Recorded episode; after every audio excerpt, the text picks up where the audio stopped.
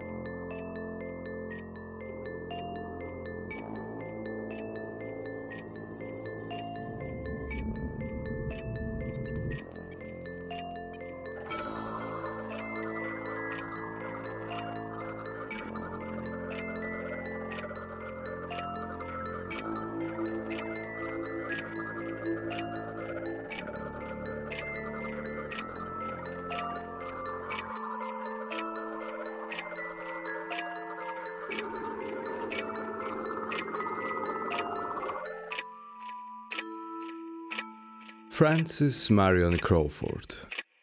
Wrzeszcząca czaszka. Często słyszałem jej wrzask. Nie. Nie jestem nerwowy, nie daję się ponosić wyobraźni i nigdy nie wierzyłem w duchy, chyba że ona jest duchem. Obojętne jednak czym jest, nienawidzi mnie prawie tak samo jak nienawidziła Lukasa Prata, poza tym wrzeszczy na mój widok. Gdybym był tobą, nigdy nie opowiadałbym koszmarnych historii o wymyślnych sposobach zabijania ludzi, bo skąd można wiedzieć, czy akurat ktoś z siedzących przy stole nie ma dość któregoś ze swoich bliskich? Od dawna robią sobie wyrzuty z powodu śmierci pani Pratt i wydaje mi się, że przynajmniej w pewnym sensie ponoszę za nią odpowiedzialność, chociaż Bóg mi świadkiem, zawsze życzyłem jej jak najlepiej. Gdybym nie opowiadał tej historii, pani Pratt mogłaby żyć jeszcze dzisiaj. I przypuszczam, że właśnie dlatego ta czaszka wrzeszczy na mnie. Pani Pratt była to dobra, przyjemna, mała kobieta o miłym usposobieniu i łagodnie brzmiącym głosie.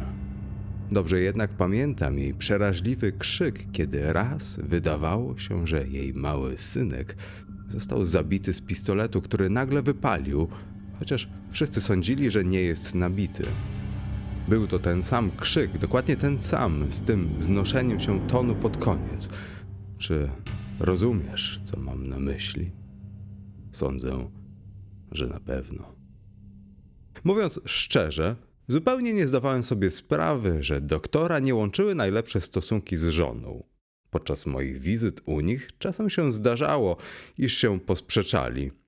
Dość często bywałem świadkiem, jak pani Pratt oblewała się krwistym rumieńcem i zagryzała z całych sił wargi, żeby nie wybuchnąć, a Lukas bladł i wymyślał w najokropniejszy sposób. Ale o ile dobrze pamiętam, miał takie usposobienie już jako dziecko, a potem w szkole obserwowałem to samo. Wiesz zapewne, że Lukas był moim kuzynem, dlatego stałem się właścicielem tego domu. Kiedy on zmarł, a jego syn Karol poległ w południowej Afryce, nie pozostał nikt z bliższej rodziny. Tak, to wcale ładna mała posiadłość. Akurat odpowiednia dla starego marynarza, który zabrał się do ogrodnictwa. Zawsze lepiej pamięta się popełnione omyłki niż najsprytniejsze pociągnięcia. Nie uważasz? Wiele razy się o tym przekonałem. Kiedyś jadłem obiad u pratów i opowiedziałem im historię, która miała pociągnąć za sobą tak potworne następstwa. Był wilgotny, listopadowy wieczór. Morze przewalało się z hukiem. Psst, nie mów nic. To usłyszysz, jak huczy. Słyszysz? Przypływ się zaczął. Ponuro to brzmi, co? Czasem o tej porze roku. O!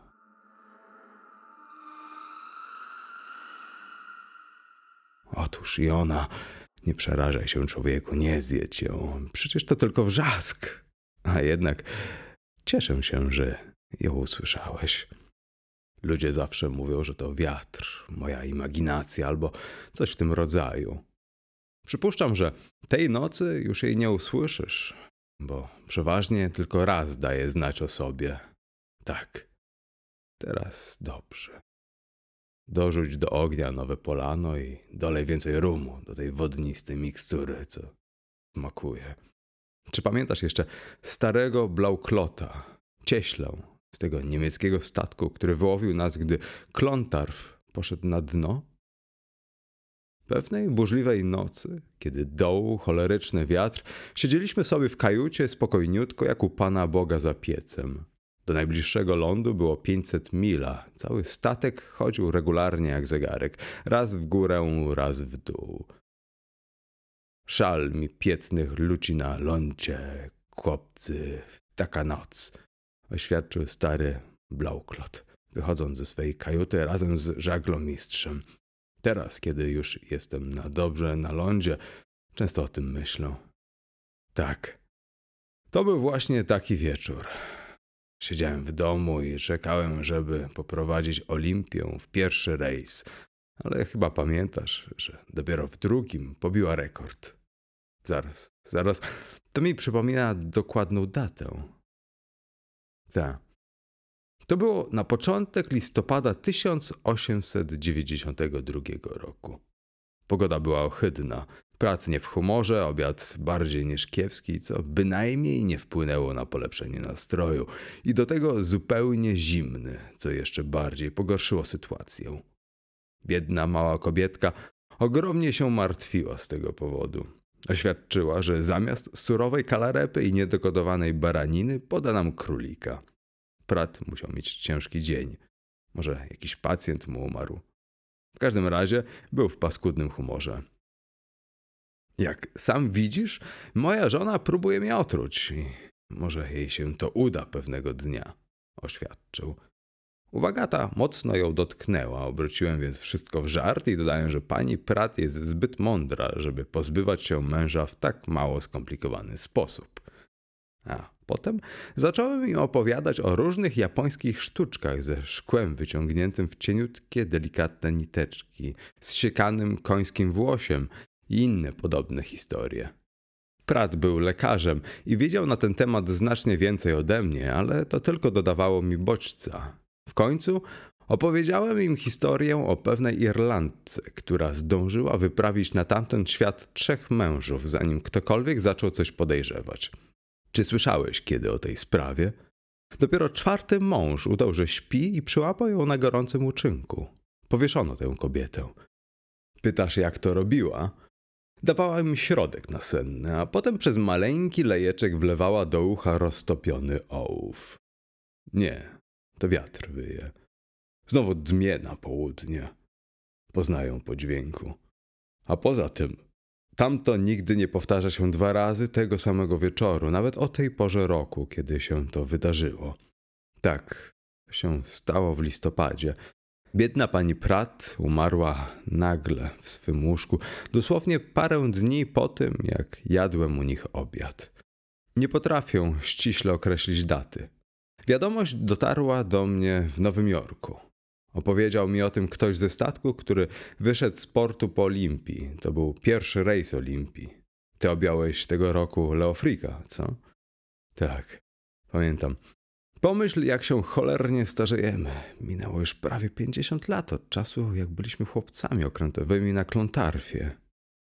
Czy potrafisz kiedykolwiek zapomnieć starego Blauklota?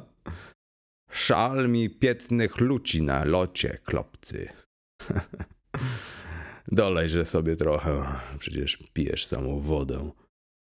Ten wystały Hulstkamp, który znalazłem w piwnicy, kiedy dom mi się dostał – ten sam, co 25 lat temu przywiozłem Lukasowi z Amsterdamu. Nigdy nie skosztował ani kropelki. Może teraz tego żałuję, biedaczysko. Na czym to ja stanąłem? Aha, mówiłem ci, że ta pani Prat nagle umarła. Wydawało mi się, że po jej śmierci Lukas na pewno będzie się tu czuł bardzo samotnie. Dość często przyjeżdżałem zobaczyć, co u niego słychać. Wyglądał źle i stale był podenerwowany. Opowiadał mi, że jego praktyka tak się rozrasta, iż tylko z trudem może jej podołać, ale za żadną cenę nie chciał się zgodzić na przyjęcie asystenta. Lata mijały, jego syn został zabity w południowej Afryce, a potem on sam zaczął coraz bardziej dziwaczeć. Było w nim coś, czego nie można by się dopatrzyć u innych ludzi. Wydaje mi się, że w sprawach zawodowych potrafił zachować jasność umysłu do samego końca. Nikt nigdy się nie skarżył, żeby popełnił choć najmniejszą omyłkę czy coś w tym rodzaju, ale jego wygląd. W młodości Lukas miał rude włosy i bardzo bladą cerę. Nigdy nie było tyły.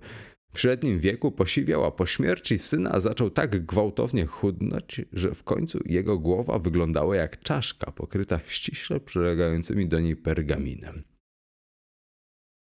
W oczach czaiły mu się jakieś dziwne błyski, że aż człowiekowi zimno się robiło, jak na to patrzył.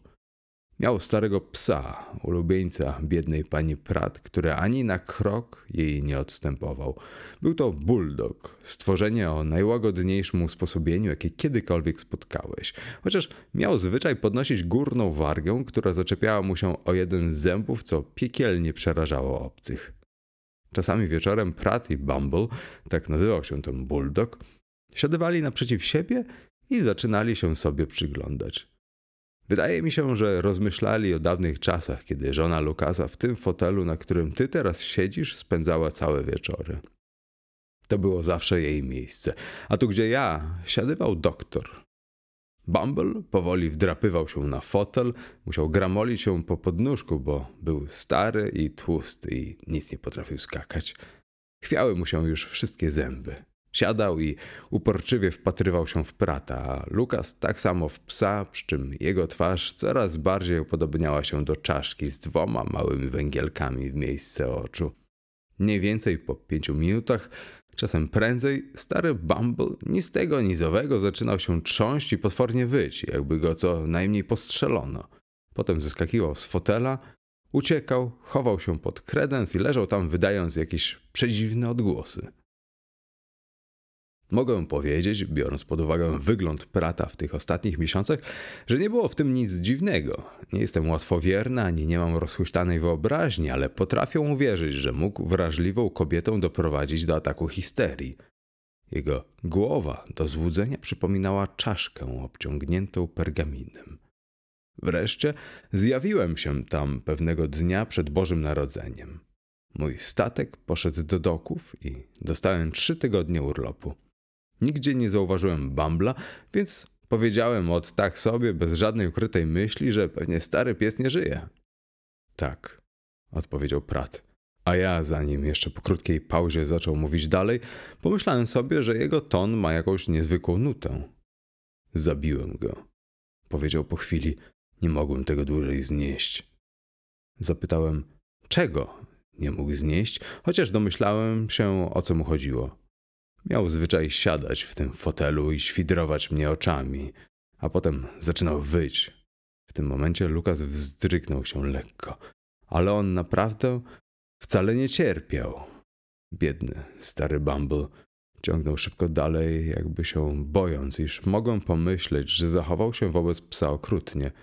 Dodałem mu dioniny do wody, żeby silnie zasnął, a potem Powoli chloroformowałem go tak, że na pewno nie mógł poczuć, że się dusi, nawet jeżeli mu się coś śniło.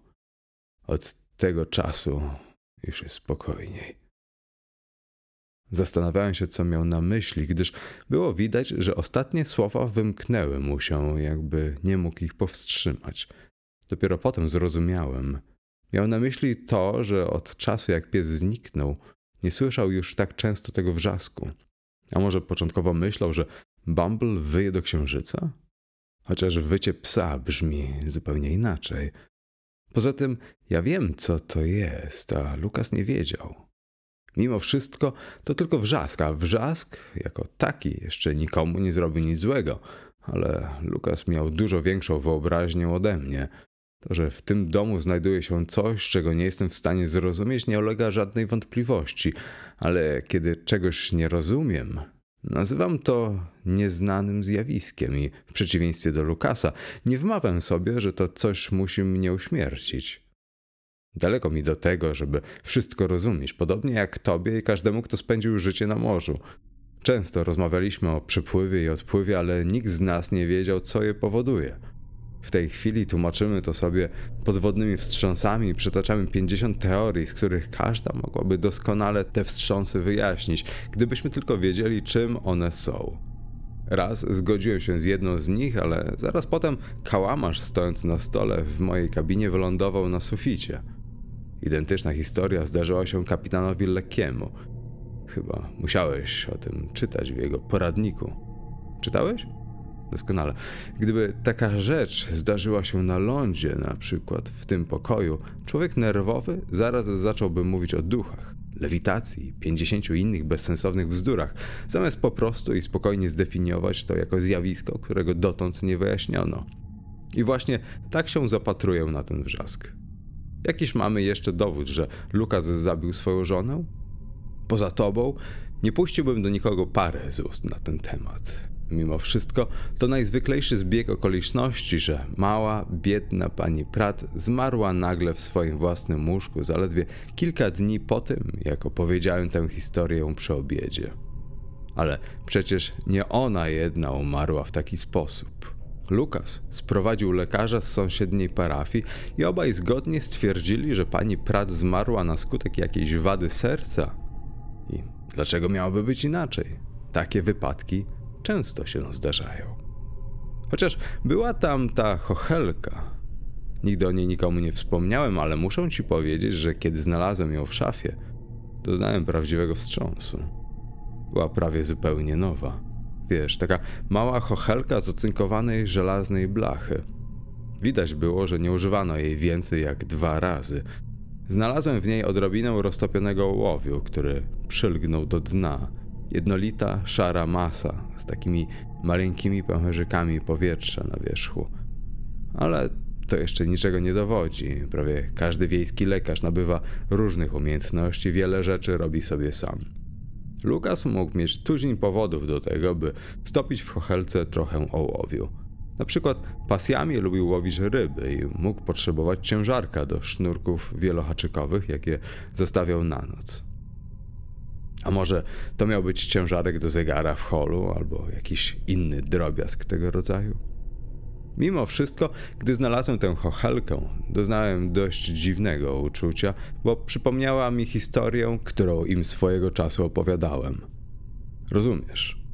Zrobiła na mnie tak niemiłe wrażenie, że nie namyślając się wiele, wyrzuciłem ją. Leży na dnie morza o milę od przylądka i musiała już tak dokładnie zardzewieć, że jej nikt nie pozna, nawet gdyby przypływ wyrzucił ją kiedyś na brzeg. Widzisz, Lukas musiał ją kupić we wsi już bardzo dawno. Do dziś sprzedają tam takie chochle. Przypuszczam, że używa się ich w gospodarstwie. W każdym razie wolałbym, by wścibska służąca nie natknęła się na to. Zaraz by się zaczęła nad tym zastanawiać, albo opowiadałaby innej służącej, która mogła słyszeć rozmowę przy obiedzie. Zwłaszcza, że ta dziewczyna wyszła za mąż za syna blacharza tu, w tej samej wsi i może pamiętać tę całą sprawę.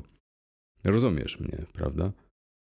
Teraz, kiedy Lukas Prat umarł i leży pochowany obok swojej żony, mając nad głową nagrobek, jaki się stawia uczciwym ludziom, nie chciałbym poruszać niczego, co mogłoby rzucić cień na jego pamięć. Ani Prat, ani jego żona, ani syn nie żyją. I tak było dość kłopotów ze śmiercią Lukasa. Pytasz, jak się to stało? Pewnego ranka znaleziono go martwego na plaży. Odbyło się śledztwo prowadzone przez koronera. Prat miał na szyi jakieś ślady, ale nie został obrabowany.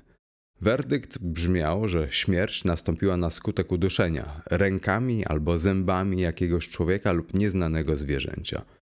Połowa ławy przysięgłych stanęła na stanowisku, że musiał to być jakiś wielki pies, który przewrócił go na ziemię i chwycił za gardło, chociaż na skórze szyi nie znaleziono żadnych uszkodzeń. Nikt nie wiedział, kiedy doktor wyszedł z domu i gdzie poszedł. Znaleziono go rozciągniętego na wznak, trochę powyżej linii, do której dochodził przypływ w najwyższym punkcie. Koło niego leżało otwarte tekturowe pudło na kapelusze, własność jego zmarłej żony. Wieka nie było. Zdaje się, że niósł w nim do domu czaszkę. Lekarze lubią gromadzić tego rodzaju przedmioty. Czaszka wyleciała z pudła i zatrzymała się koło jego głowy. Była zadziwiająco delikatna, dość mała, pięknie wysklepiona, bardzo biała i z doskonałym uzębieniem. To znaczy, górna szczęka była znakomicie zachowana, bo w chwili, gdy oglądałem ją po raz pierwszy, dolnej w ogóle nie było. Tak, znalazłem ją, kiedy tu przyjechałem. Była bardzo biała i wypolerowana jak eksponat, który się trzyma w gablotce. Ludzie nie wiedzieli ani skąd się wzięła, ani co z nią zrobić. To też niewiele myśląc, wsadzili ją z powrotem do tego pudła na kapelusze i postawili na półce w szafie stojącej w sypialni. Kiedy obejmowałem dom w posiadanie, oczywiście zaraz mi ją pokazali. Zaprowadzili mnie także na plażę, w miejsce, gdzie Lukas został znaleziony. Jakiś stary rybak objaśnił mi, w jakiej pozycji leżały zwłoki i gdzie była czaszka.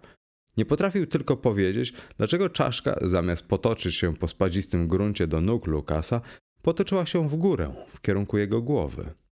Wtedy wcale mi się to nie wydało dziwne, ale później bardzo często się nad tym zastanawiałem, bo plaża tam jest dosyć stroma. Jak masz ochotę, mogą cię jutro zaprowadzić. Ułożyłem w tym miejscu taki mały pomniczek z kamieni. Kiedy Lukas upadł, czy też został przewrócony, nie wiadomo jak to naprawdę wyglądało, pudło uderzyło o piasek, otworzyło się i czaszka wyleciała. Powinna była potoczyć się w dół, tymczasem odwrotnie. Znalazła się tuż koło jego głowy, prawie jej dotykała. Była do niego zwrócona przodem. Raz jeszcze ci powtarzam, że kiedy opowiadał mi o tym ten rybak, wcale się nie zdziwiłem, ale później zupełnie nie mogło mi to wyjść z głowy i teraz, kiedy zamykam oczy, najdokładniej sobie wszystko wyobrażam. Zacząłem zadawać sobie pytanie, dlaczego ten diabelski przedmiot potoczył się w górę zamiast w dół? I dlaczego zatrzymał się akurat koło jego głowy, a nie gdziekolwiek indziej, na przykład o yard dalej? Naturalnie chcesz wiedzieć, do jakiego doszedłem wniosku, co? W każdym razie nie do takiego, który mógłby wyjaśnić toczenie się jakiegoś przedmiotu pod górę. W pewnym czasie przyszła mi pewna koncepcja do głowy i muszę przyznać, że poczułem się wtedy dość niewyraźnie. O, bynajmniej nie mam na myśli nic nadprzyrodzonego. Duchy może są, może ich nie ma. Jeżeli są, to jestem skłonny przypuszczać, że najwyżej ludzi straszą, ale w żadnym wypadku nie mogą im zrobić nic złego. Jeśli chodzi o mnie, to sto razy wolałbym spotkać się twarzą w twarz z duchem, obojętnie w jakiej postaci, niż z mgłą na kanale, kiedy się po nim kręci cała kupa statków. Nie, to co wprawiło mnie w lekki niepokój, to była taka sobie niemądra myśl i nic więcej. Nie wiem ani kiedy powstała mi w głowie, ani jak długo się tam rozrastała, żeby wreszcie zmienić się w pewność. Pewnego wieczoru, pykając fajkę, Siedziałem nad dość nudną książką. Po chwili zacząłem dumać o Lukasie i jego biednej żonie. I nagle przyszło mi na myśl, że ta czaszka to chyba jej czaszka. Od tego czasu nie może mi to wyjść z głowy. Powiesz na pewno, że to nie ma najmniejszego sensu, że pani Pratt miała chrześcijański pogrzeb, że leży na cmentarzu i że jest zupełnym absurdem przypuszczać, by mąż trzymał jej czaszkę pudle na kapelusze w swojej sypialni. Mimo to, wbrew zdrowemu rozsądkowi jakiemukolwiek prawdopodobieństwu, jestem głęboko przekonany, że tak właśnie zrobił. Karze mają czasem przedziwne pomysły, jakie ludziom naszego pokroju podnoszą włosy na głowie. I to są właśnie rzeczy, które nam wydają się nieprawdopodobne, nielogiczne, bezsensowne. Czy nie widzisz, do czego zmierzam? Jeżeli to była rzeczywiście czaszka tej biednej kobiety, fakt, że ją przechowywał, utwierdza nas w przekonaniu, że właśnie on ją zabił. I zrobił to dokładnie w ten sam sposób, w jaki tamta kobieta z mojego opowiadania zabiła swoich trzech mężów. A ponieważ bał się śledztwa, które pewnego dnia mogłoby wydobyć jego zbrodnię na światło dzienne, postąpił właśnie tak, a nie inaczej. Musisz wiedzieć, że i o tym wtedy wspomniałem i dodałem jeszcze, że zdarzyło się to mniej więcej 50 do 60 lat temu. Odkopali, proszę ciebie, te trzy czaszki okazało się, że w każdej kołotała mała grudka ołowiu. I właśnie ten ołów zgubił tę kobietę. Jestem zupełnie pewny, że Lukas dobrze to sobie zapamiętał. Nie chcę wiedzieć, co zrobił, kiedy sobie przypomniał. Nigdy nie pasjonowałem się jakimiś makabrami, ty chyba też nie, prawda? Szkoda. Gdyby cię to interesowało, mógłbyś może uzupełnić pewne luki w tej sprawie. A musiała być ona dość ponura, jak sądzę. Wolałbym nie móc sobie tak dokładnie wyobrazić całego jej przebiegu. Jestem przekonany, że odciął głowę w nocy przed pogrzebem, kiedy zamknięto już trumnę, a służąca spała. Mógłbym się założyć o każdą sumę, że kiedy zabrał tę głowę, włożył na jej miejsce pod całun przykrywający ciało jakiś przedmiot, który wypełnił puste miejsce. Jak ci się wydaje? Co on takiego tam włożył? Nie zdziwiłbym się, gdybyś mi zarzucił brak logiki. Najpierw mówią, że wolą nie wiedzieć, co się stało i że nie znoszą rozmyślać nad jakimiś makabrycznymi sprawami, a potem opisują ci cały przebieg tej historii, jakbym to wszystko widział na własne oczy. Jestem pewny, że wsadził tam na miejsce głowy jej woreczek do robótek. Pamiętam go bardzo dobrze, bo pani Pratt nigdy się z nim nie rozstawała wieczorem. Był z brązowego pluszu i wypchany miał mniej więcej kształt. No wiesz czego. Tak, znowu o tym mówią. Możesz się ze mnie śmiać, ale ty nie mieszkasz sam jak palec w domu, gdzie się to wszystko stało. I nie ty opowiadałeś Lukasowi historię o roztopionym ołowiu. Zapewniam cię, że nie jestem histeryk, ale chwilami zaczynam rozumieć, dlaczego niektórzy ludzie mają roztrzęsione nerwy. Rozmyślam nad tym wszystkim, gdy jestem sam, śni mi się to po nocach, a kiedy ona wrzeszczy, Przyznaję się zupełnie otwarcie, robi to na mnie takie samo okropne wrażenie jak na tobie, chociaż mogę się już do tego przyzwyczaić. Nie powinienem być człowiekiem nerwowym. Pływałem na statku, na którym straszyło. Na galeryjkę masztu schronił się raz jakiś szaleniec, a kiedy przybyliśmy do brzegu, w ciągu dziesięciu dni dwie trzecie załogi umarło na czarną febrę.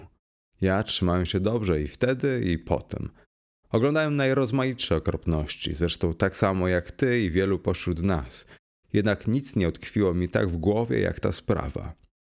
Muszę ci się przyznać, że próbowałem się jakoś od tej czaszki uwolnić, ale ona w żaden sposób się na to nie zgadza.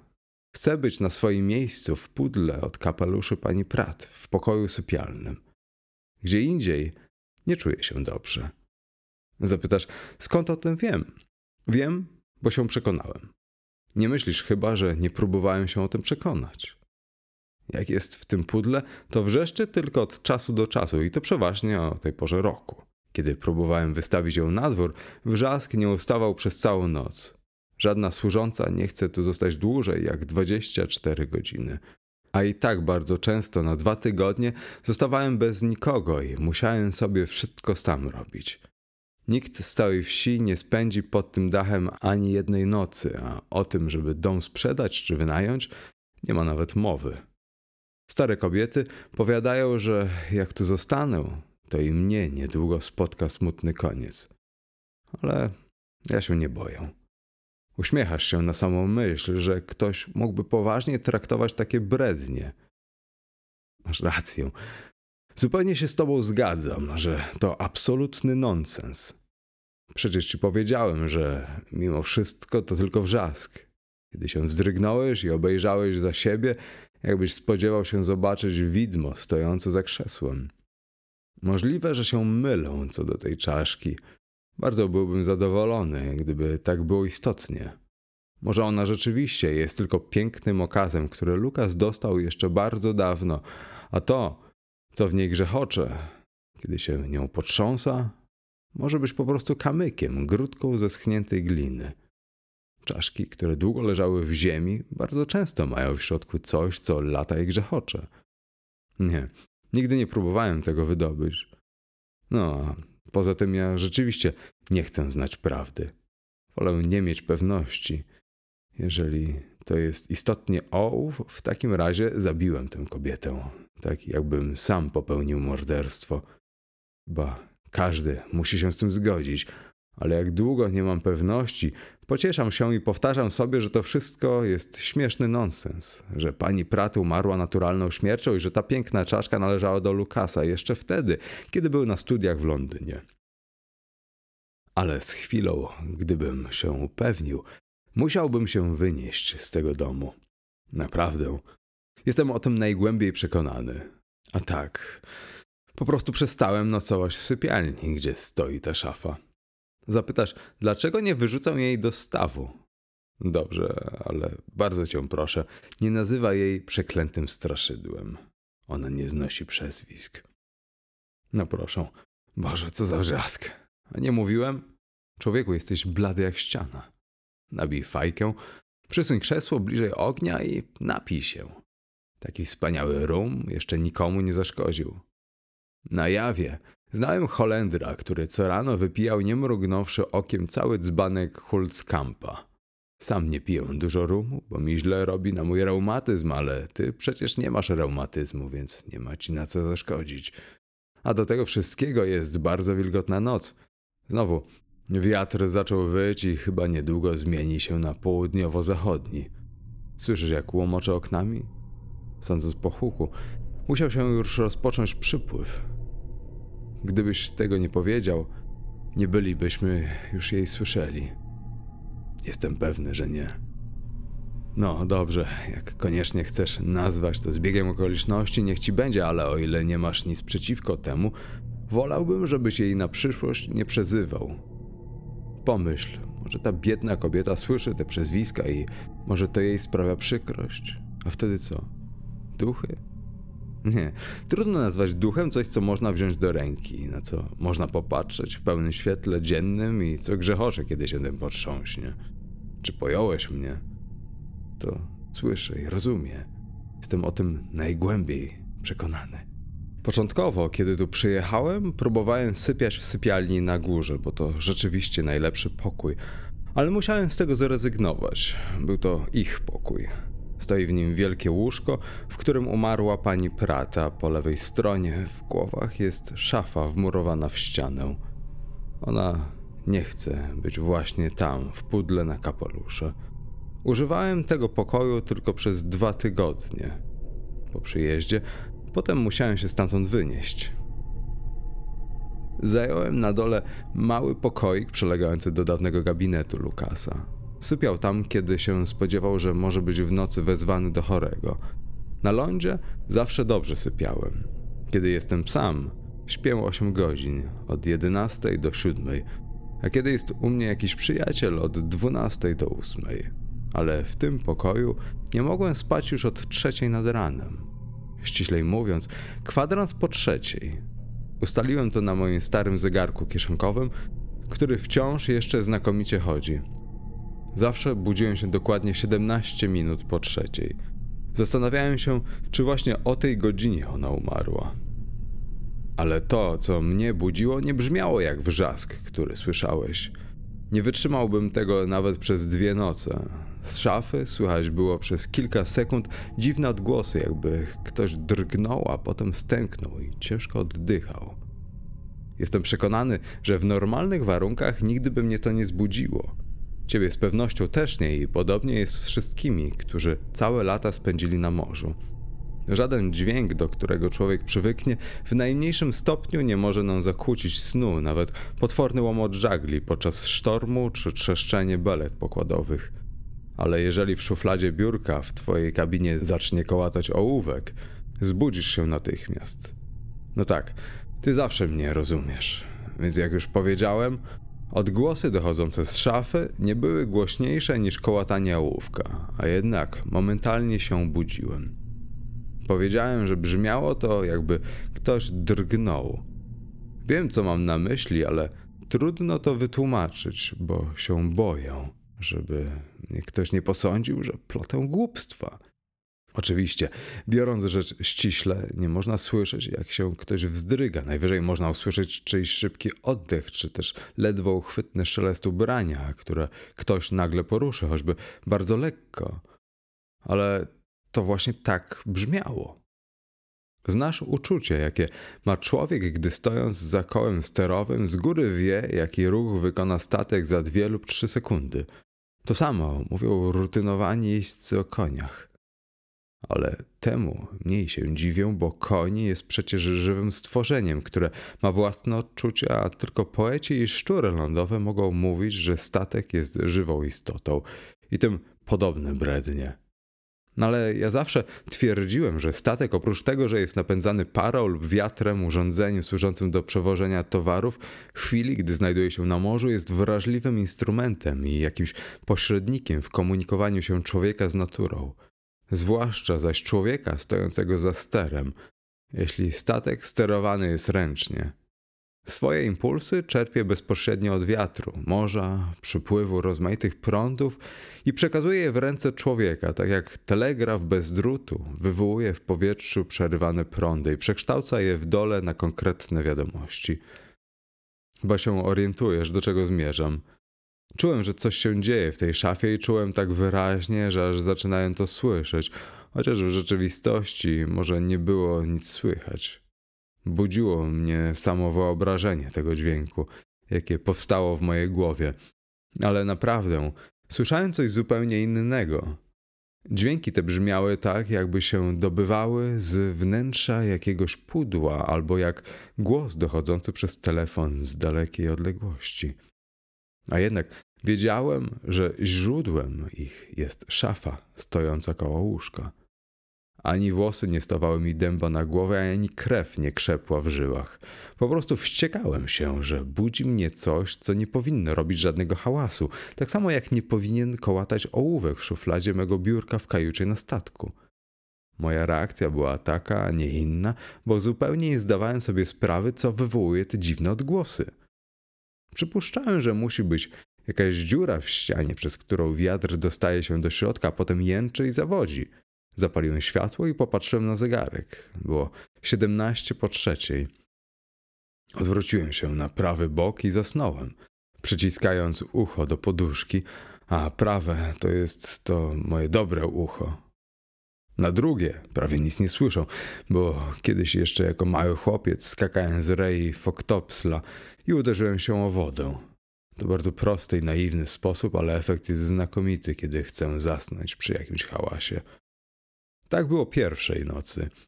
Potem powtórzyło się to następne i jeszcze wiele razy, ale nieregularnie co noc. Regularność dała się zauważyć jedynie jeśli chodzi o porę. Zawsze budziłem się o tej samej godzinie. Może czasem spałem ze zdrowym uchem przyciśniętym do poduszki, a czasem odwrotnie. Nie wiem. Wszystko jest możliwe. Obejrzałem dokładnie szafę i przekonałem się, że nie było w niej żadnej szpary czy dziury, przez którą wiatr mógłby się dostać do wnętrza. Ani wiatr, ani nic innego. Drzwi zamykały się bardzo szczelnie. Przypuszczam, że chodziło o to, żeby do środka nie zostały się mole. Pani Pratt musiała tam trzymać zimowe rzeczy, bo szafa wciąż jeszcze pachnie kamforą i terpentyną.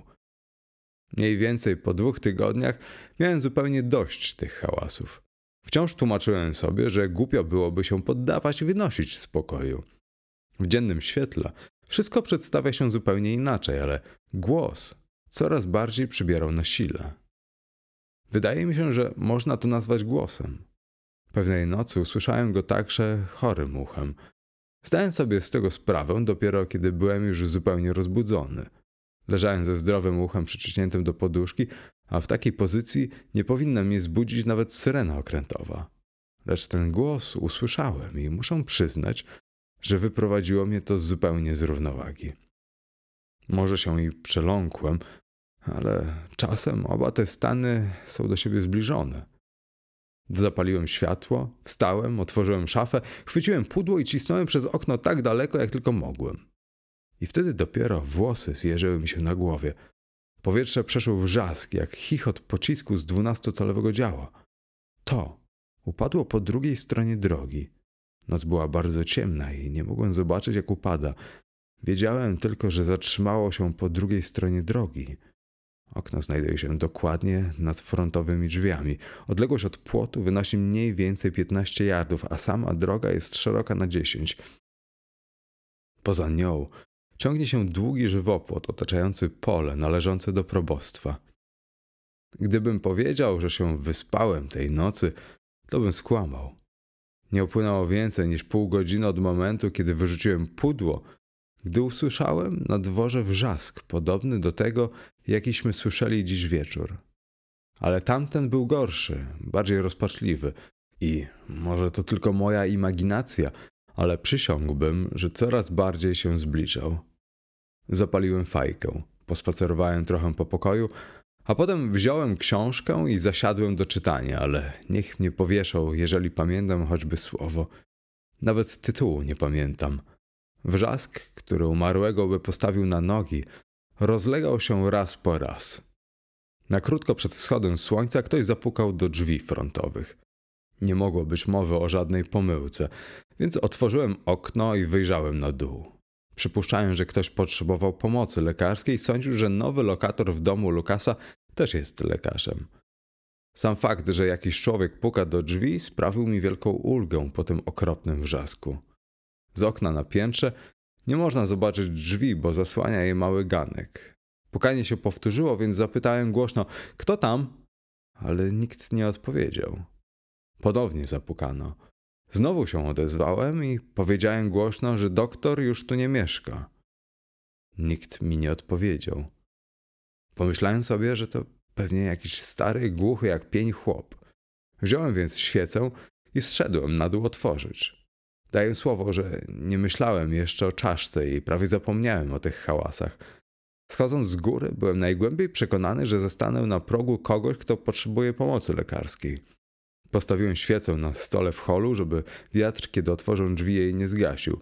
Odsuwając staroświecką zasuwę, znowu usłyszałem pukanie. Nie było głośne, ale pamiętam, że kiedy znalazłem się tuż przy drzwiach, brzmiało jakoś dziwnie głucho. Nie miałem najmniejszej wątpliwości, że pukający chce się dostać do wnętrza. Ale to nie był żaden człowiek. Przed drzwiami nie zobaczyłem nikogo. W momencie, gdy je otwierałem, stojąc nieco z boku, żeby wyjrzeć na zewnątrz, coś przetoczyło się przez próg i zatrzymało przy mojej nodze. Kiedy poczułem dotknięcie, odskoczyłem do tyłu. Zanim jeszcze spojrzałem w dół, wiedziałem, co to jest. Nie potrafię wytłumaczyć, skąd wiedziałem. Może ci się to wydać niezbyt zrozumiałe, bo przecież byłem zupełnie pewny, że wyrzuciłem ją aż za drogę. Okna sypialni są duże, można je bardzo szeroko otworzyć i kiedy je wyrzucałem, wziąłem dobry rozmach. Poza tym, wyszedłszy rano, znalazłem pudło od kapeluszy po drugiej stronie żywopłotu. Może myślisz, że się otworzyło, kiedy je wyrzucałem i że czaszka wypadła? Nie, to zupełnie niemożliwe. Nikt nie potrafiłby rzucić tak daleko pustego pudła. Wykluczone. Zupełnie jakby ktoś próbował rzucić na odległość 25 yardów kukłę z papieru albo pustą skorupkę od jajka. Ale wracajmy do mego opowiadania. Zamknąłem drzwi. Zareglowałem zasuwę. Po czym ostrożnie podniosłem tę rzecz i położyłem na stole koło świecy. Zrobiłem to zupełnie odruchowo. Podobnie w niebezpieczeństwie, w ogóle się nad tym nie zastanawiając, postępujemy właściwie albo robimy coś wręcz przeciwnego.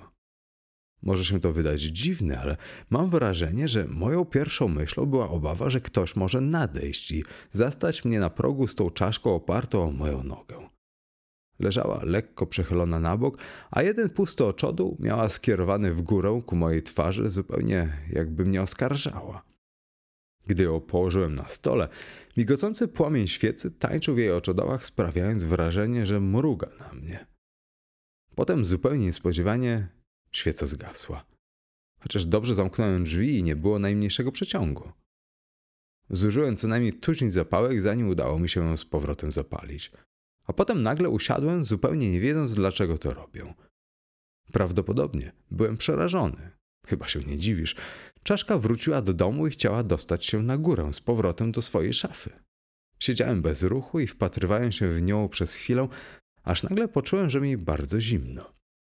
Wtedy zaniosłem ją na górę i położyłem na miejscu. Pamiętam, jak przemawiałem do niej, obiecując, że rano dostanie z powrotem swoje pudło. Jesteś ciekawy, czy zostałem w tym pokoju aż do świtu? Tak, ale ani na chwilę nie gasiłem światła. Siedziałem paląc fajkę i czytałem. To na pewno ze strachu, tego zwyczajnego i nie dającego się przezwyciężyć strachu. Nie nazywaj tego tchórzostwem, bo to zupełnie co innego. Bardzo mi było trudno zdobyć się na przebywanie sam na sam z tą rzeczą tkwiącą w szafie. Wiem, że byłem wtedy śmiertelnie przerażony, chociaż nie należę do ludzi szczególnie bojaźliwych. Ale do diabła, człowieku zrozum. Przecież ona sama przebyła tę drogę, dostała się na próg i pukała, żeby ją wpuścić. Kiedy nadszedł świt, włożyłem buty i wyszedłem na dwór odszukać to pudło. Musiałem iść duży kawał aż do małej bramki niedaleko szosy. Pudło wisiało, zaczepione o żywopłot z drugiej strony. Było otwarte. Zahaczyło się sznurkiem o gałęzie. Wieko odpadło i leżało na ziemi. Dowodzi to niezbicie, że się nie otworzyło w locie i że wobec tego pudło musiało się tu znaleźć wraz z zawartością. To wszystko. Zaniosłem je na górę, wsadziłem w nie czaszkę i zamknąłem w szafie. Kiedy służąca przyniosła mi śniadanie, zaraz na wstępie oświadczyła, że jest jej bardzo przykro, ale musi natychmiast odejść i że nawet jej nie zależy, czy dostanie za ten miesiąc wynagrodzenie. Bacznie się jej przyjrzałem. Twarz miała zielonkawą, żółto-białą. Udałem zdziwienie i zapytałem o co chodzi. Ale dziewczyna od razu na mnie natarła. Spytała, czy nadal mam zamiar mieszkać w domu nawiedzanym przez ducha. Jeżeli tak, to jak długo spodziewam się żyć? Bo chociaż zauważyła, że czasem nie dosłyszę, to jednak absolutnie nie wierzy, żebym nawet mimo to mógł spać wśród tych wrzasków. A jeżeli jakimś cudem nie zakłóca mi to snu, dlaczego w takim razie chodziłem po domu i otwierałem i zamykałem frontowe drzwi między trzecią a czwartą rano? Nie miałem co na to odpowiedzieć, skoro i tak słyszała, że chodziłem. No więc poszła sobie i znowu zostałem sam. Przed południem wybrałem się do wsi i znalazłem kobietę, która zgodziła się do mnie przyjść. Zobowiązała się wykonywać lżejszą pracę i gotować mi obiady, pod tym jednak warunkiem, że każdego wieczoru będzie mogła wrócić do domu. Jeżeli idzie o mnie, tego samego dnia przeprowadziłem się na dół i od tego czasu nigdy nie próbowałem nocować w sypialni na górze. Niedługo po tym udało mi się dostać dwie szkotki z Londynu i przez dłuższy czas wszystko układało się dość spokojnie. Na samym wstępie oświadczyłem im, że jest to zupełnie nieosłonięte miejsce i że w jesieni i w zimie hulają tu wściekłe wiatry, co właśnie jest przyczyną, że dom cieszy się na wsi tak złą opinią. Dodałem też, że mieszkańcy Cornwalli są ogromnie zabobonni, lubują się w opowiadaniach o duchach. Obie siostry o surowych twarzach i piaskowych włosach omal się nie roześmiały.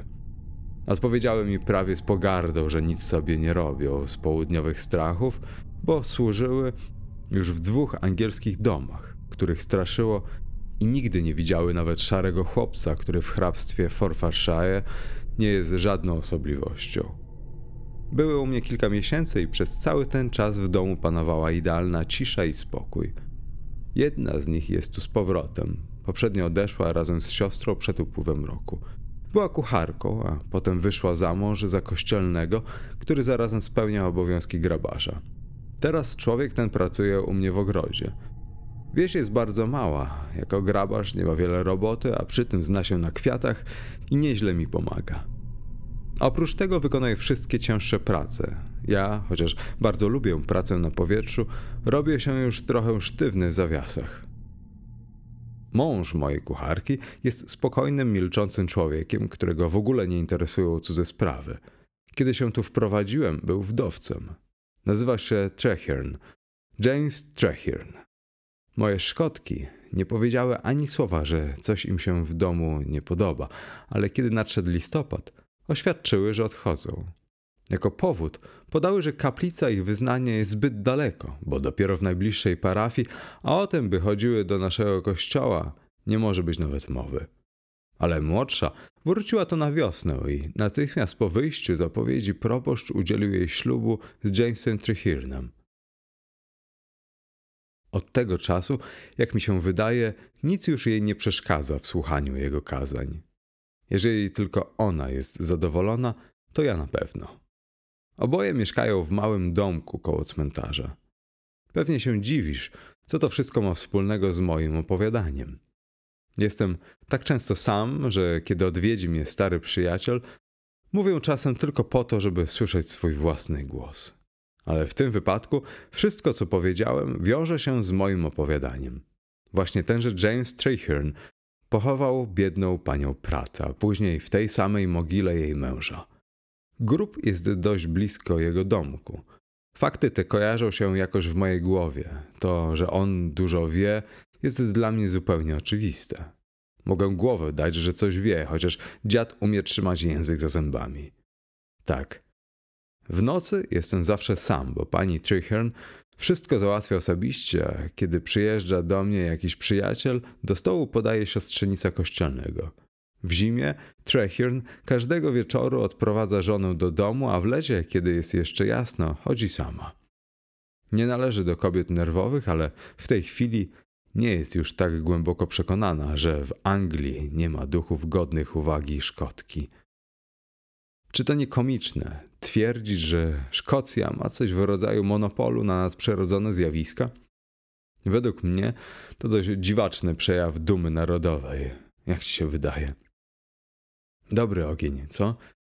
Żadne drzewo nie może się równać z tym, które wyrzuca morze. Tak, mamy go pod dostatkiem.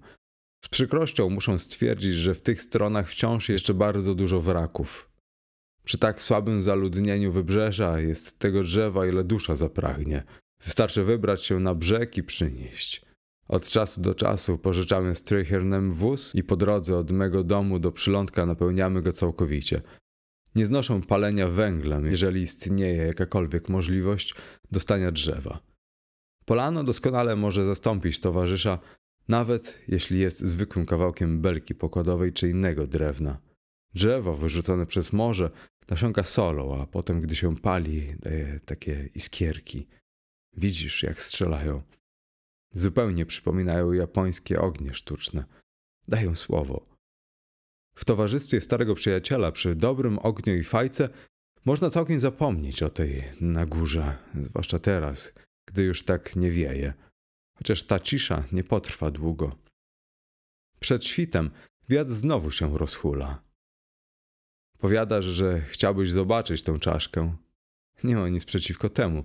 Nie widzę żadnego powodu, dla którego nie miałbyś jej obejrzeć. Mogę cię zapewnić, że nigdy w życiu nie widziałeś piękniejszego czerepu, z tym tylko, że w dolnej szczęce brak dwóch przednich zębów. Ale prawda, jeszcze ci nic nie mówiłem o szczęce. Treherne znalazł ją ostatniej wiosny w ogrodzie, kiedy robił regulówkę pod szparagi. Kopiemy tu rowy pod szparagi od 6 do 8 stóp głęboko. No, popatrz, zupełnie zapomniałem ci o tym powiedzieć. Kopał prosto w dół, tak właśnie jak kopie się grób. Jeżeli ci zależy na tym, żeby mieć dobrze założoną szparagarnię, radzę ci najmij grabarza. Te typy wspaniale się nadają do tego rodzaju pracy. Treherne doszedł mniej więcej na głębokość trzech stóp, kiedy natknął się na bryły białego wapna. Zauważył, że ziemia była tam trochę pulchniejsza, chociaż jak orzekł, nie ruszana od wielu lat. Prawdopodobnie stwierdził, że nawet takie stare wapno może zaszkodzić szparagom, więc zaczął je wybierać. Powiada, że było dość twarde i zbite w duże bryły. Z przyzwyczajenia porozbijał je łopatą, kiedy leżały obok rowu. Z jednej z nich wypadła szczęka, w której brakowało dwóch przednich zębów. Przypuszcza, że rozbijając wapno, musiał wybić te zęby, ale nigdzie ich nie znalazł. Jak się zapewnie domyślasz, ma w tych sprawach dość duże doświadczenie i natychmiast oświadczył, że szczęka prawdopodobnie należała do młodej kobiety, że w chwili, gdy umarła, nie brakowało ani jednego zęba. Przyniósł tę szczękę do mnie i spytał, czy nie mam ochoty jej zatrzymać.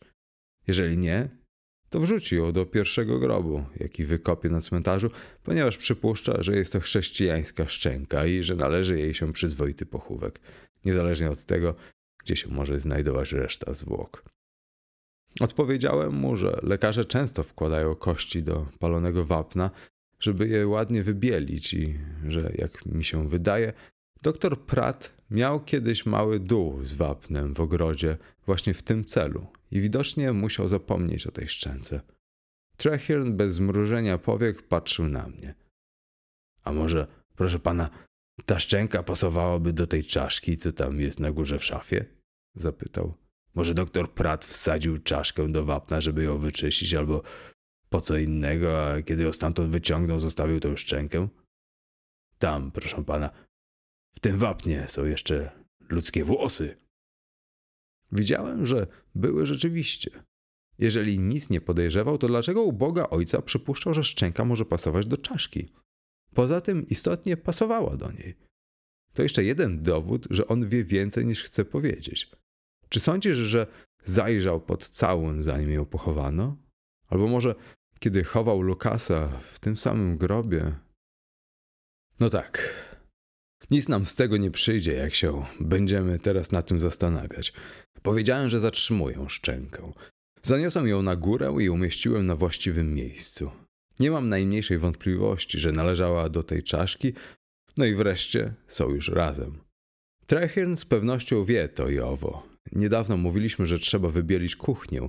Od razu przypomniał sobie, że robiono to po raz ostatni akurat w tym samym tygodniu, kiedy umarła pani Pratt.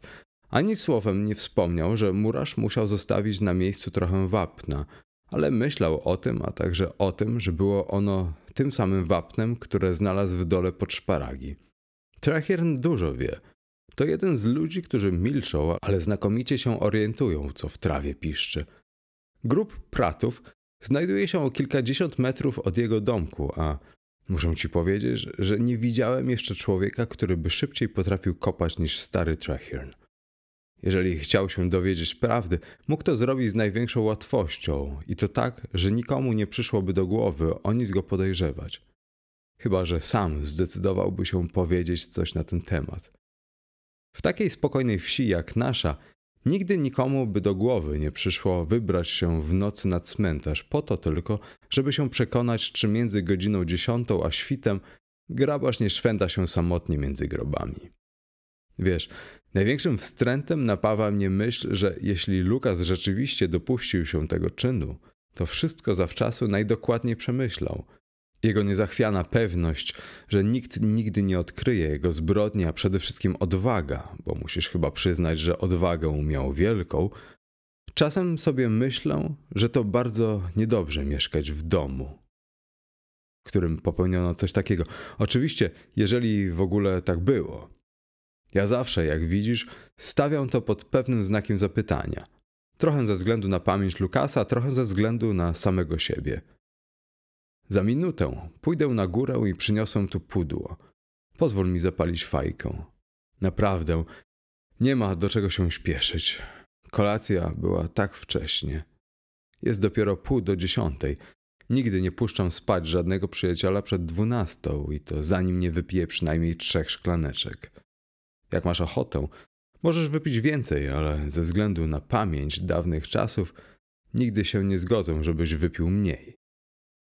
Znowu wzmaga się wiatr. Słyszysz?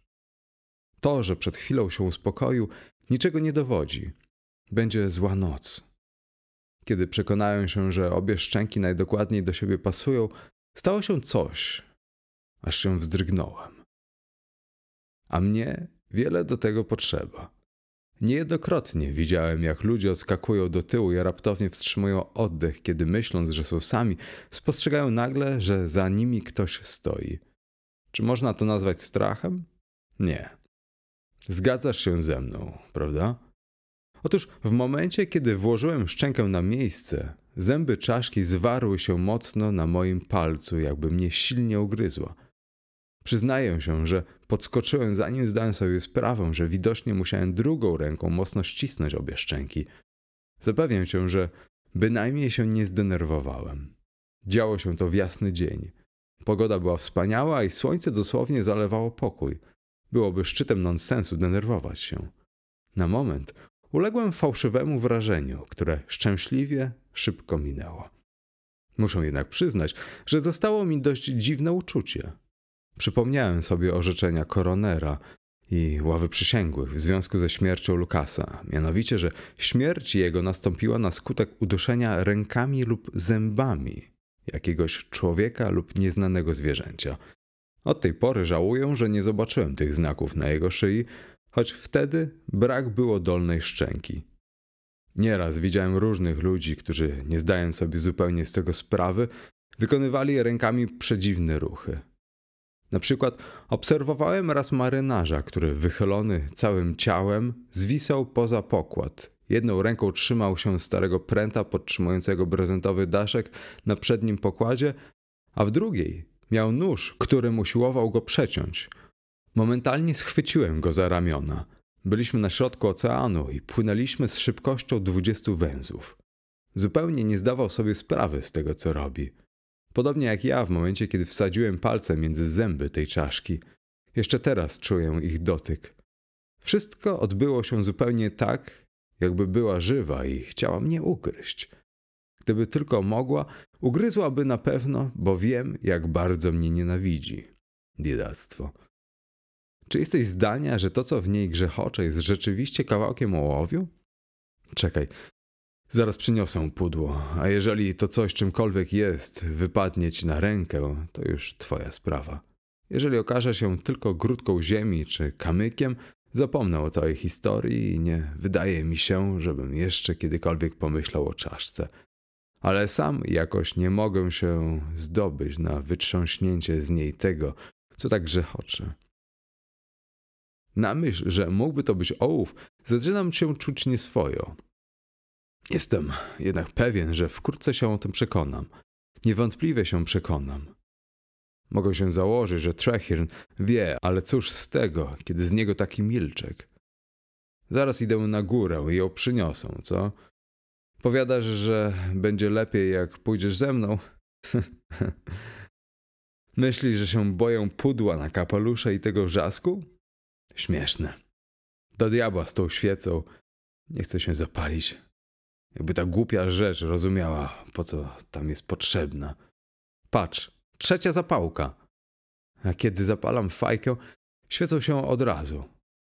No widzisz? Świeża paczka wprost z blaszanego pudła, w którym trzymam cały zapas, żeby nie zwilgotniały. Myślisz, że knot jest wilgotny? Tak? Dobrze. Zapalą to świństwo od ognia. Przynajmniej ten nie zgaśnie. No tak, trochę prycha i skwierczy, ale palić się będzie. Pierwszorzędnie się pali. Ale mimo wszystko trzeba stwierdzić, że w tych okolicach nie mają najlepszych świec. Nie wiem skąd je biorą, ale czasami kiepsko się palą. Płomień jest jakiś zielonkawy i wciąż pryskają z niego małe iskierki. Do pasji mnie doprowadza, gdy nic tego nizowego gasną. Ale niestety, w tej chwili nic nie można na to poradzić. Dużo jeszcze wody upłynie, zanim w naszej wiosce będzie elektryczność. Tak, trudno to nazwać najlepszym oświetleniem. Radzisz, żebym zostawił świecę tobie, a sam wziął lampę? Prawdę mówiąc, nie bardzo lubię nosić się z lampą. Nigdy jeszcze żadnej nie opuściłem, ale zawsze się boję. To bardzo niebezpieczne. Poza wszystkim już się zdążyłem przyzwyczaić do tych parszywych świec. Jak pójdę na górę, mógłbyś skończyć tę szklankę? Nie puszczę cię stąd, zanim wypijesz przynajmniej trzech. Nie musisz wcale wchodzić na górę. Ulokowałem cię w dawnym gabinecie obok pokoju, w którym teraz ja mieszkam. Tam Pratt przejmował chorych. Jeżeli chodzi o ścisłość, żadnemu przyjacielowi nie proponuję, żeby spał na górze. Ostatni nocował tam Krakentorp. Powiedział potem, że całą noc oka nie zmrużył. Pamiętasz starego Kraka, co? Został w marynarce wojennej i zrobili go admirałem. Tak, już idą. Chyba, że świeca znowu zgaśnie. Nie mogłem się powstrzymać. Musiałem zapytać, czy pamiętasz starego Kraka. Gdyby nam ktoś powiedział, że ten chuderlawy idiota zajdzie najwyżej z nas wszystkich, śmielibyśmy się do rozpuku, co? No. Chociaż nie możemy narzekać. Nam też nie najgorzej się powiodło. Ale jakoś nie mogę skończyć z tym ględzeniem. Teraz to już naprawdę idę. Nie chciałbym, żebyś pomyślał, że gadam bez końca, po to, by odwlec pójście na górę, jakby tam naprawdę było coś, czego można się bać. Gdybym rzeczywiście miał stracha, szczerze bym ci to powiedział i zabrałbym cię ze sobą. A otóż i pudło. Zniosłem je bardzo ostrożnie, żeby nie poruszyć tego biedactwa. Widzisz, gdy nim potrząsnąć, szczęka znowu mogłaby odpaść, a ona z pewnością nie byłaby z tego zadowolona. Tak, kiedy schodziłem na dół, zgasła świeca, ale to przeciąg ją zgasił. Na podejście schodów jest okno, które się nie domyka. Słyszałeś coś? Tak. Jeden, jedyny krzyk. Mówisz, że jestem blady? To nic. Moje serce zachowuje się czasem jakoś dziwnie, a szedłem na górę dość szybko. I wiesz, to jest chyba jedyny powód, dla którego wolę mieszkać na dole. Ale obojętne, skąd ten wrzask pochodził, tym razem to nie ona krzyczała. Kiedy to usłyszałem, trzymałem pudło w rękach. No, zdobyliśmy wreszcie dowód, że te wrzaski mają jakieś inne źródło. Ani przez chwilę nie wątpię, że kiedyś dojdę do tego, co jest ich przyczyną. Na pewno jakaś szczelina w ścianie, może pęknięcie w kominie albo szpara we framudze okna. Tak się zawsze kończą wszystkie historie o duchach. Wiesz, jestem ogromnie zadowolony, że postanowiłem pójść na górę i przynieść ci ją do obejrzenia. Bo ten ostatni wrzask wyjaśnia całą sprawę. I tylko pomyśleć, że byłem na tyle niemądry, by wyobrażać sobie, że ta biedna czaszka rzeczywiście mogła wydawać takie krzyki jak żyjąca istota. Teraz otworzę pudło, wyjmiemy ją i obejrzymy w jasnym świetle. To zupełnie potworne, jak się pomyśli, że ta kobieta siadywała co wieczór tu na tym krześle, przy tej samej lampie. Nie uważasz? Ale teraz przekonałem się ostatecznie, że to wszystko bzdura, od początku do końca, i że to jakaś stara czaszka, którą Lukas dostał jeszcze za studenckich czasów. A może wsadził ją do wapna po prostu dlatego, że chciał ją wybielić i potem nie mógł jej znaleźć? Umieściwszy szczękę na miejscu, obwiązałem pudło sznurkiem, wycisnąłem na nim pieczęć, a na wierzchu dałem napis. Jest tam naklejka z firmą modystki adresowana do pani Pratt, kiedy posyłano jej ten kapelusz. Ponieważ było trochę wolnego miejsca, napisałem na brzeszku czaszka należąca niegdyś do zmarłego Lukasa Prata, doktora medycyny. Sam nie bardzo wiem, po co to napisałem. Chyba po to, żeby wyjaśnić, w jaki sposób ta rzecz znalazła się u mnie. Chwilami nie mogłem się powstrzymać, by się nie zastanawiać, jaki był ten kapelusz, który przysłano w tym pudle. Jakiego mógł być koloru? Czy ładny, wesoły, wiosenny kapeluszik chwiejący się piórem i kolorowymi wstążkami? To bardzo dziwne, żeby w tym samym pudle leżała czaszka, którą zdobiły kiedyś te śliczności. Ale wszystko być może, chociaż nie. Doszliśmy przecież do przekonania, że pochodzi ona ze szpitala w Londynie, w którym Lukas odbywał praktykę.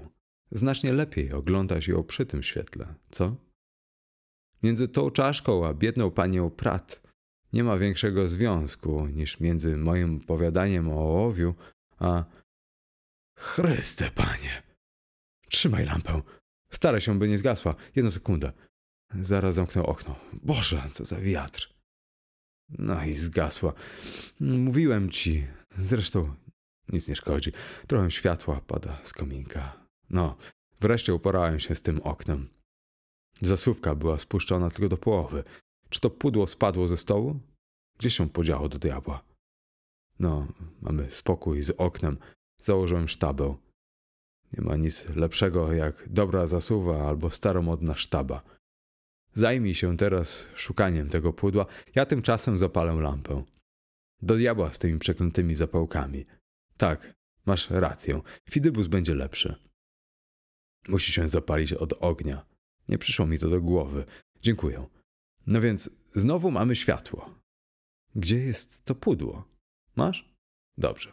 Postaw na stole, zaraz je otworzymy. Pierwszy raz się zdarzyło, żeby wiatr otworzył na oścież okno. Ale sam temu jestem winien, bo nie zamknąłem go porządnie. Tak, oczywiście, że słyszałem krzyk. Miałem wrażenie, że obiegł dokoła cały dom, zanim zamarł przy oknie. Ale wobec tego to był tylko wiatr, nic innego, prawda? A jeżeli to nie był wiatr, widać moja imaginacja robi mi kawały. Zawsze należałem do ludzi obdarzonych bujną wyobraźnią, właściwie nie zdając sobie z tego sprawy. W miarę jak się starzejemy, człowiek coraz lepiej poznaje siebie. Nie uważasz? Wiesz, jak dolewasz sobie, nalej mnie. W drodze wyjątku napiję się jeszcze trochę. Zmarzłem na tym wilgotnym wietrze, zamykając okno, a przy mojej skłonności do reumatyzmu strasznie się boję przeziębienia. Jak raz mi wlezie w kości, to siedzi potem przez całą zimę.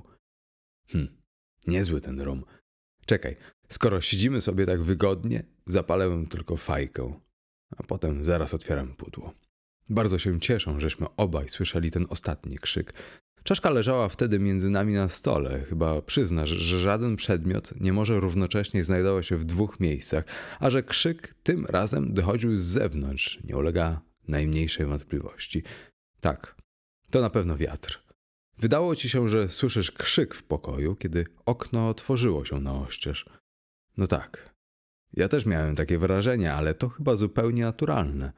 Wszystko było otwarte. Oczywiście, że to tylko wiatr. Czego się można było spodziewać po tym huraganie? Spojrzyj tu, proszę. Chciałbym, żebyś zanim otworzymy pudło, zobaczył, że pieczęć jest nietknięta. Może ci dać moje okulary? Masz własne? Dobrze. Pieczęć jest, jak widzisz, cała. Bez trudu możesz na niej odczytać dewizę słodki i słaby. To jest sama dewiza, bo wiesz, brzmi dalej wiatr z zachodniego morza, a potem powróć mi go znów i tak dalej. Oto pieczątka na łańcuszku od zegarka. Noszę ją stale, już przeszło 40 lat. Moja biedna mała żona dała mi ją, kiedy się o nią starałem, a potem przez całe życie nigdy nie używałem innej pieczątki. To, że wybrała właśnie te słowa, świadczyło o jej upodobaniach. Zawsze przepadałem za Tennysonem. Nie trzeba przecinać sznurka. Pudło owiązane jest tak, że wystarczy tylko złamać lak i rozplątać węzeł, a potem zaraz zalakujemy go z powrotem. Widzisz, lubię mieć pewność, że ta rzecz leży bezpiecznie na swoim miejscu i że nikt nie może jej stamtąd wyjąć.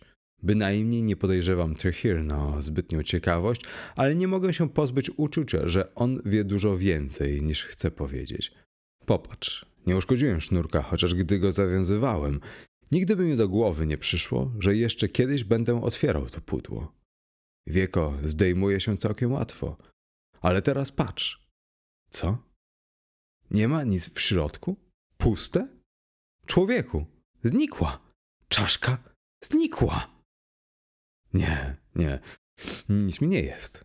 Staram się tylko zebrać myśli. Jakie to dziwne. Przecież mogę głowę dać, że była w środku, kiedy ubiegłej wiosny nakładałem pieczęć. Nie, nie mogłem sobie tego wyobrazić.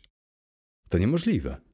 Gdybym od czasu do czasu wychylał z przyjacielem po kilka głębszych, mógłbym się ewentualnie zgodzić, że popełniłem jakąś idiotyczną pomyłkę, będąc na gazie. Ale to mi się nie zdarza i nigdy się nie zdarzało. Za najlepszych czasów wypijałem do kolacji najwyżej kufel porteru i pół szklaneczki rumu przed snem. I właśnie zawsze my, ci powściągliwi, nabawiamy się reumatyzmu i podagry. Przecież była tu moja pieczęć, a teraz to puste pudło. Tak, chyba nie można mieć żadnych wątpliwości. Muszę ci powiedzieć, że ta historia wcale mi się nie podoba. To nie jest w porządku. Według mnie to jakaś niejasna sprawa. Nie mów mi o nadprzyrodzonych zjawiskach, bo ani trochę nie wierzę w te wszystkie brednie. Ktoś musiał dobrać się do tej pieczęci i skraść czaszkę. Czasem w lecie, kiedy pracuję w ogrodzie, zostawiam na stole zegarek i łańcuszek. Trechirn musiał wtedy zabrać pieczęć i zrobić z niej użytek, bo był zupełnie spokojny, że przynajmniej przez godzinę nie wrócą do pokoju. A jeżeli to nie był Trechirn? Ach, nie mów mi nawet, że ona sama mogła się wydostać. Jeżeli tak się stało, to musi być gdzieś w domu, ukryta w jakimś zakamarku. Możemy się na nią natknąć gdziekolwiek, tam gdzie na nas czeka, w ciemności. A potem zacznie się wrzask. Będzie na mnie wrzeszczeć, bo mówię ci, ona mnie nienawidzi. Tak, podło jest zupełnie puste. Przecież żaden z nas chyba nie ma halucynacji. Obrócę je do góry dnem. Co to?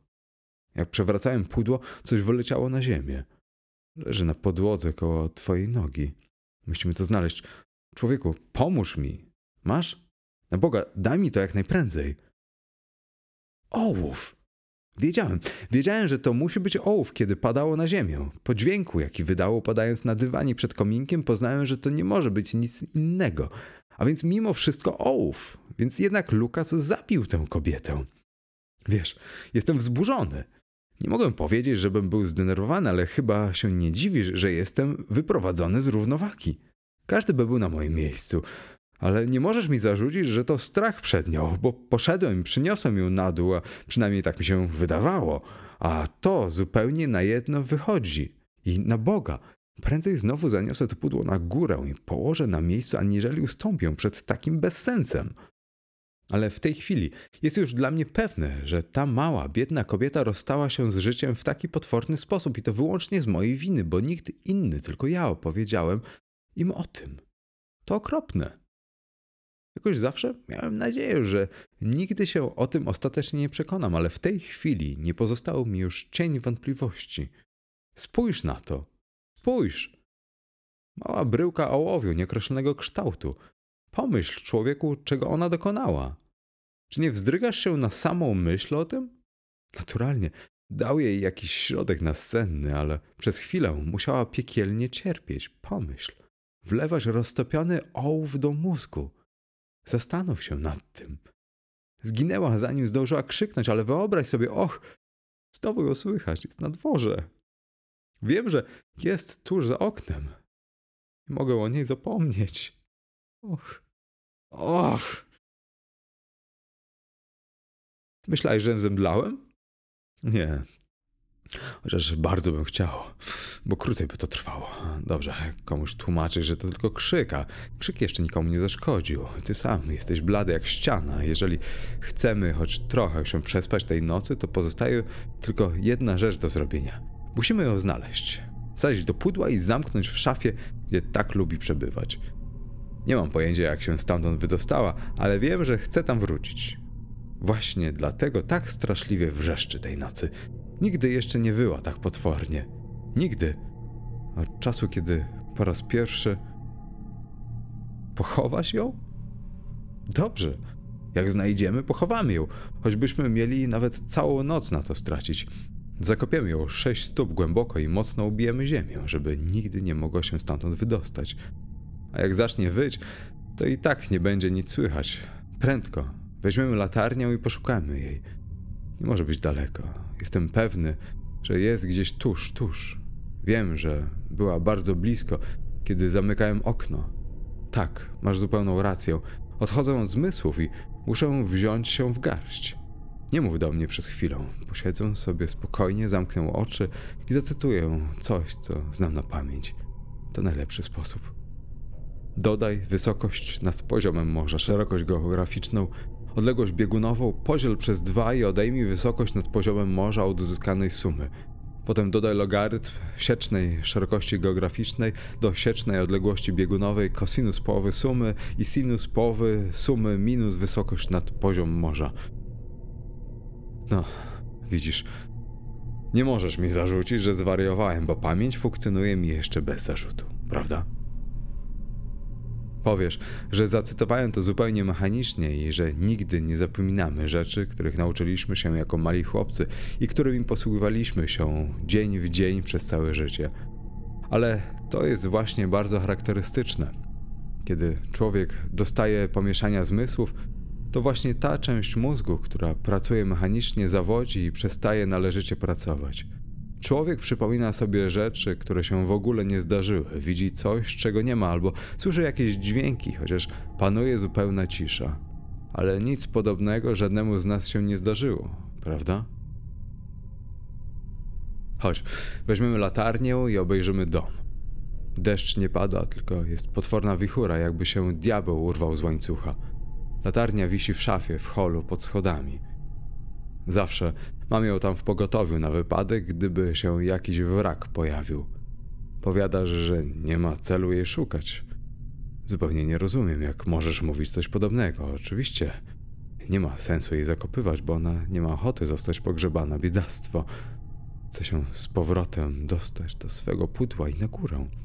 Jestem przekonany, że to Tricher ją wyjął, a potem znów nałożył pieczęć. Może chciał jak najlepiej i zaniósł ją na cmentarz. Pewnie przypuszczał, że jak się ją złoży spokojnie w poświęconej ziemi, niedaleko miejsca, gdzie powinna się znajdować, przestanie nareszcie tak straszliwie wyć. A tymczasem ona powróciła do domu. Tak, na pewno tak było.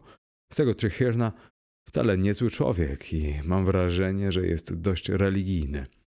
Czy takie rozwiązanie nie wydaje ci się naturalne, rozsądne i wynikające z jak najlepszych pobudek? Na pewno przypuszczał, że ona tak wyje, dlatego że nie została należycie pochowana wraz z resztą ciała, ale się pomylił. Skąd mógł wiedzieć, że ona wyje z nienawiści do mnie i że przeze mnie znalazła się w niej ta mała grudka łowiu? Twierdzisz, że nie ma na celu jej szukać? Nonsens. Powiadam ci, ona chce, żeby ją znaleźć. Cicho. Słyszysz pukanie? Słyszysz? Puk, puk, puk. Trzy razy, potem chwila ciszy i znowu od początku? Taki głuchy dźwięk, prawda? Widzisz? Wróciła do domu. Już raz słyszałem to pukanie. Chce się dostać do środka i żąda, by ją zanieść na górę. Czeka przed frontowymi drzwiami. Pójdziesz ze mną? Zabierzemy ją do domu. Tak. Otwarcie się przyznaję, że nie chcę iść sam otwierać. Potoczy się i zatrzyma przy mojej nodze, tak jak już raz było. Światło zgaśnie. Jestem bardzo podekscytowany znalezieniem tego ołowiu. A poza tym, coś mi serce nawala. Może za dużo mocnego tytoniu. Owszem, przyznaję się bez bicia, że dziś wieczór jestem trochę zdenerwowany. Zresztą, jak chcesz wiedzieć, zdarza mi się to po raz pierwszy w życiu. No, to chodźmy. Wezmę ze sobą pudło, żeby potem nie wracać. Słyszysz pukanie? Nie pamiętam, by jakieś pukanie tak brzmiało. Jeżeli potrzymasz drzwi otwarte, znajdę latarnię pod schodami przy świetle, jakie pada z tego pokoju. Obejdzie się bez wynoszenia lampy do holu, bo tam na pewno by zgasła. Ona wie, że mamy zamiar wyjść. Słyszysz? Niecierpliwi się, by się dostać do środka. Cokolwiek robisz, nie zamykaj drzwi, dopóki nie przygotuję lampy. Przypuszczam, że będą zwykłe kłopoty z opałkami. Nie, na Jowisza. Pierwsza zapaliła się od razu. Powiadam ci, wszystko idzie gładko, bo ona chce się dostać do środka. Teraz już nie musisz trzymać drzwi. Zamknij je, proszę. Podejdź bliżej i weź ode mnie latarnię. Na dworze tak wieje, że będą mi potrzebne obie ręce. Tak, znisz światło. Słyszysz? Ciągle się dobija. Teraz otworzę drzwi, ale tylko tyle, ile konieczne, a u dołu podeprę je nogą. Dobra, już. Łap! To tylko wiatr toczy ją po podłodze. Powiadam ci, na dworze jest prawie huragan. Trzymasz ją? Pudło stoi na stole. Chwileczkę, tylko sztabę założę. No, już po wszystkim. Czemu rzuciłeś ją do pudła tak gwałtownie? Przecież wiesz, że ona tego nie lubi. Co? Ugryzła cię w rękę? Bzdura, człowieku. Po prostu zrobiłeś to samo co ja. Ścisnąłeś razem obie szczęki. Drugą ręką i przyszarpnąłeś sobie palec. Pokaż. Nie idzie ci chyba o krew. O, to diabła. Musiałeś zdrowo przycisnąć. Skóra jest uszkodzona. Zanim się położymy, dam ci trochę roztworu karbolowego, bo mówią, że zadraśnięcie zębami kościotrupa może się źle skończyć i spowodować jakieś paskudztwo. Chodź, wrócimy do pokoju. Musisz mi pokazać tę rękę przy świetle. Wezmę pudło. O latarnię się nie martw. Może się palić w holu. Będzie mi niedługo potrzebne, jak pójdę na górę. Tak, dobrze. Jeśli chcesz, to zamknij drzwi. Zrobi się wesele i jaśniej. No, jak tam palec? Krwawi jeszcze? Zaraz przyniosą karbolu. Pozwól tylko, że obejrzę czaszkę. O, do licha. Na górnej szczęce jest kropla krwi. Na zębie ocznym. Makabra, co? Kiedy zobaczyłem, jak się toczy po podłodze w holu, ręce opadły mi bezwładnie i czułem, że się kolana pode mną uginają. Dopiero po chwili przytomniłem sobie, że to przecież wiatr toczy ją po gładkich deskach. Nie masz do mnie żalu, nie? Byłem pewny, że nie będziesz miał. Znaliśmy się jeszcze jako chłopcy i niejedno widzieliśmy. Między sobą możemy otwarcie powiedzieć, że mieliśmy obaj niezłego stracha, jak ona toczyła się po podłodze. Trudno się dziwić, że podnosząc ją, przycisnąłem sobie palec, skoro ja w zdenerwowaniu zrobiłem to samo w jasny dzień. Niebywałe, jak te szczęki przylegają do siebie, są ściśnięte zupełnie jak imadło. To pewnie wilgoć. Wytarłem tę krew, bo nieprzyjemnie było patrzeć. Nie bój się, ani w głowie mi rozwierać szczęki. Nie mam też bynajmniej zamiaru wyczyniać z biedną czaszką żadnych historii. Opieczętuję pudło i zaniesiemy ją na górę do szafy, tam gdzie ona się chce dostać. Lak leży na biurku pod oknem. Dziękuję. Muszę ci powiedzieć, że dużo wody upłynie, zanim zostawię na wierzchu pieczątkę, żeby Trechirn znów mógł z niej zrobić użytek. Pytasz, jak tłumaczę sobie to wszystko? Nie tłumaczę sobie naturalnych zjawisk, ale jeżeli doszedłeś do przekonania, że Trechirn schował czaszkę gdzieś w krzakach, a wichura przywiała ją na próg i tłukła nią o drzwi, jakby się domagała, żeby wpuścić czaszkę do środka, to takie rozumowanie wydaje mi się nawet dość prawdopodobne. Ja ze swej strony byłbym gotów się z nim zgodzić. Patrz uważnie. Będziesz mógł potem przysiąc, że widziałeś na własne oczy, jak pieczetowałem pudło. Gdyby znowu zdarzyła się podobna historia. Lak przykleja sznurki do wieka, którego nie można podnieść nawet na tyle, żeby wsadzić palce. Jesteś tego zupełnie pewny, prawda? Dobrze. Poza tym zamkniesz szafę na klucz i nie będę go w ogóle wyjmował z kieszeni. No dobrze. Możemy teraz wziąć latarnię i pójść na górę. Wiesz co? Jestem gotów zgodzić się z Twoją teorią, że to wiatr przywiał ją pod dom. Pójdę przodem, bo znam schody. Tylko jak będziemy szli na górę, trzymaj latarnię blisko moich nóg. Boże, jak ten wiatr przeraźliwie wyje. Czułeś, jak pod butami skrzypiał piasek, kiedy przechodziliśmy przez hol? Tak, to są drzwi do tej sypialni. Proszę cię, podnieś latarnię. Po tej stronie koło łóżka. Kiedy wyjmowałem pudło, zostawiłem szafę otwartą. Jakie to dziwne, że nawet słaby zapach kobiecych sukien potrafi się tak długo utrzymać w zamkniętym pomieszczeniu. To ta półka. Widziałeś, jak postawiłem na niej pudło, a teraz widzisz, jak przekręcam klucz w zamku i chowam go w kieszeni. No, już po wszystkim. Dobranoc. Czy jesteś pewny, że będzie ci tu całkiem wygodnie? To skromny pokoik, ale wydaje mi się, że dzisiaj będzie ci przyjemniej spać tutaj niż na górze. Gdybyś czegoś potrzebował, to zawołaj. Dzieli nas tylko cienka ścianka. Po tej stronie domu wiatr jest znacznie słabszy. Gdybyś się chciał napić do poduszki, rum stoi na stole. Nie? Rób jak chcesz. Jeszcze raz dobranoc. Jeżeli tylko możesz, to staraj się, żeby ci się to nie przyśniło. 23 listopada 1906 roku w piśmie Penradon News ukazał się następujący artykuł. Tajemnicza śmierć kapitana marynarki w stanie spoczynku.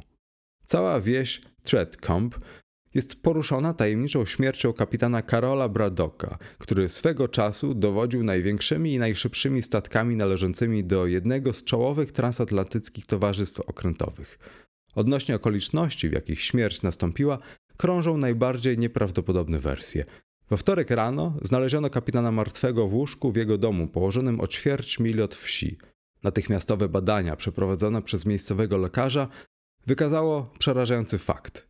Zmarły został ugryziony w gardło przez jakiegoś zboczonego zbrodniarza i to z siłą tak niezwykłą, że krtań została przerwana, co stało się przyczyną śmierci. Ślady zębów na skórze były tak wyraźne, że można je było dokładnie policzyć. Sprawcy tego potwornego czynu brakowało w dolnej szczęce dwóch środkowych siekaczy. Istnieje nadzieja, że szczegół ten pomoże zidentyfikować mordercę, którym jest bez wątpienia jakiś niebezpieczny szaleniec zbiegły z zakładu dla psychicznie chorych. Zmarły, chociaż liczył ponad 65 lat, cieszył się najlepszym zdrowiem i był w pełni sił fizycznych. Na podkreślenie zasługuje fakt, że w pokoju nie znaleziono żadnych śladów walki. Nie udało się również ustalić, w jaki sposób morderca dostał się do domu. Wysłano ostrzeżenie do wszystkich zakładów dla obłąkanych na całym terytorium Zjednoczonego Królestwa. Jak dotąd nie otrzymano żadnych informacji o ucieczce jakiegokolwiek niebezpiecznego pacjenta.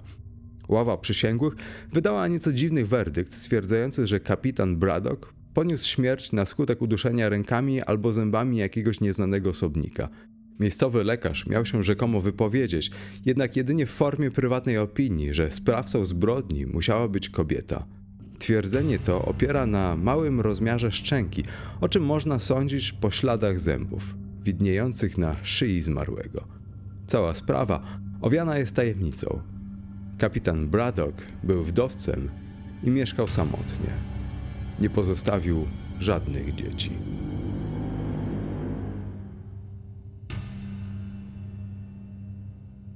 Przełożył Aleksander Bogdański. Muzyka Dark Fantasy Studio i Jacek Brzezowski. Czytał Jacek Brzezowski. Cześć, tu Jacek. Jeśli spodobało Ci się Tchnienie Grozy i lubisz historię oraz gry fabularne, a może chcesz się nimi zainteresować, to zapraszam Ciebie na swój drugi podcast 6, 10, 12. Pisane osobno cyframi jako 6, odstęp 10, odstęp 12 do znalezienia na YouTube oraz Spotify, a także innych platformach. Zapraszam serdecznie do słuchania.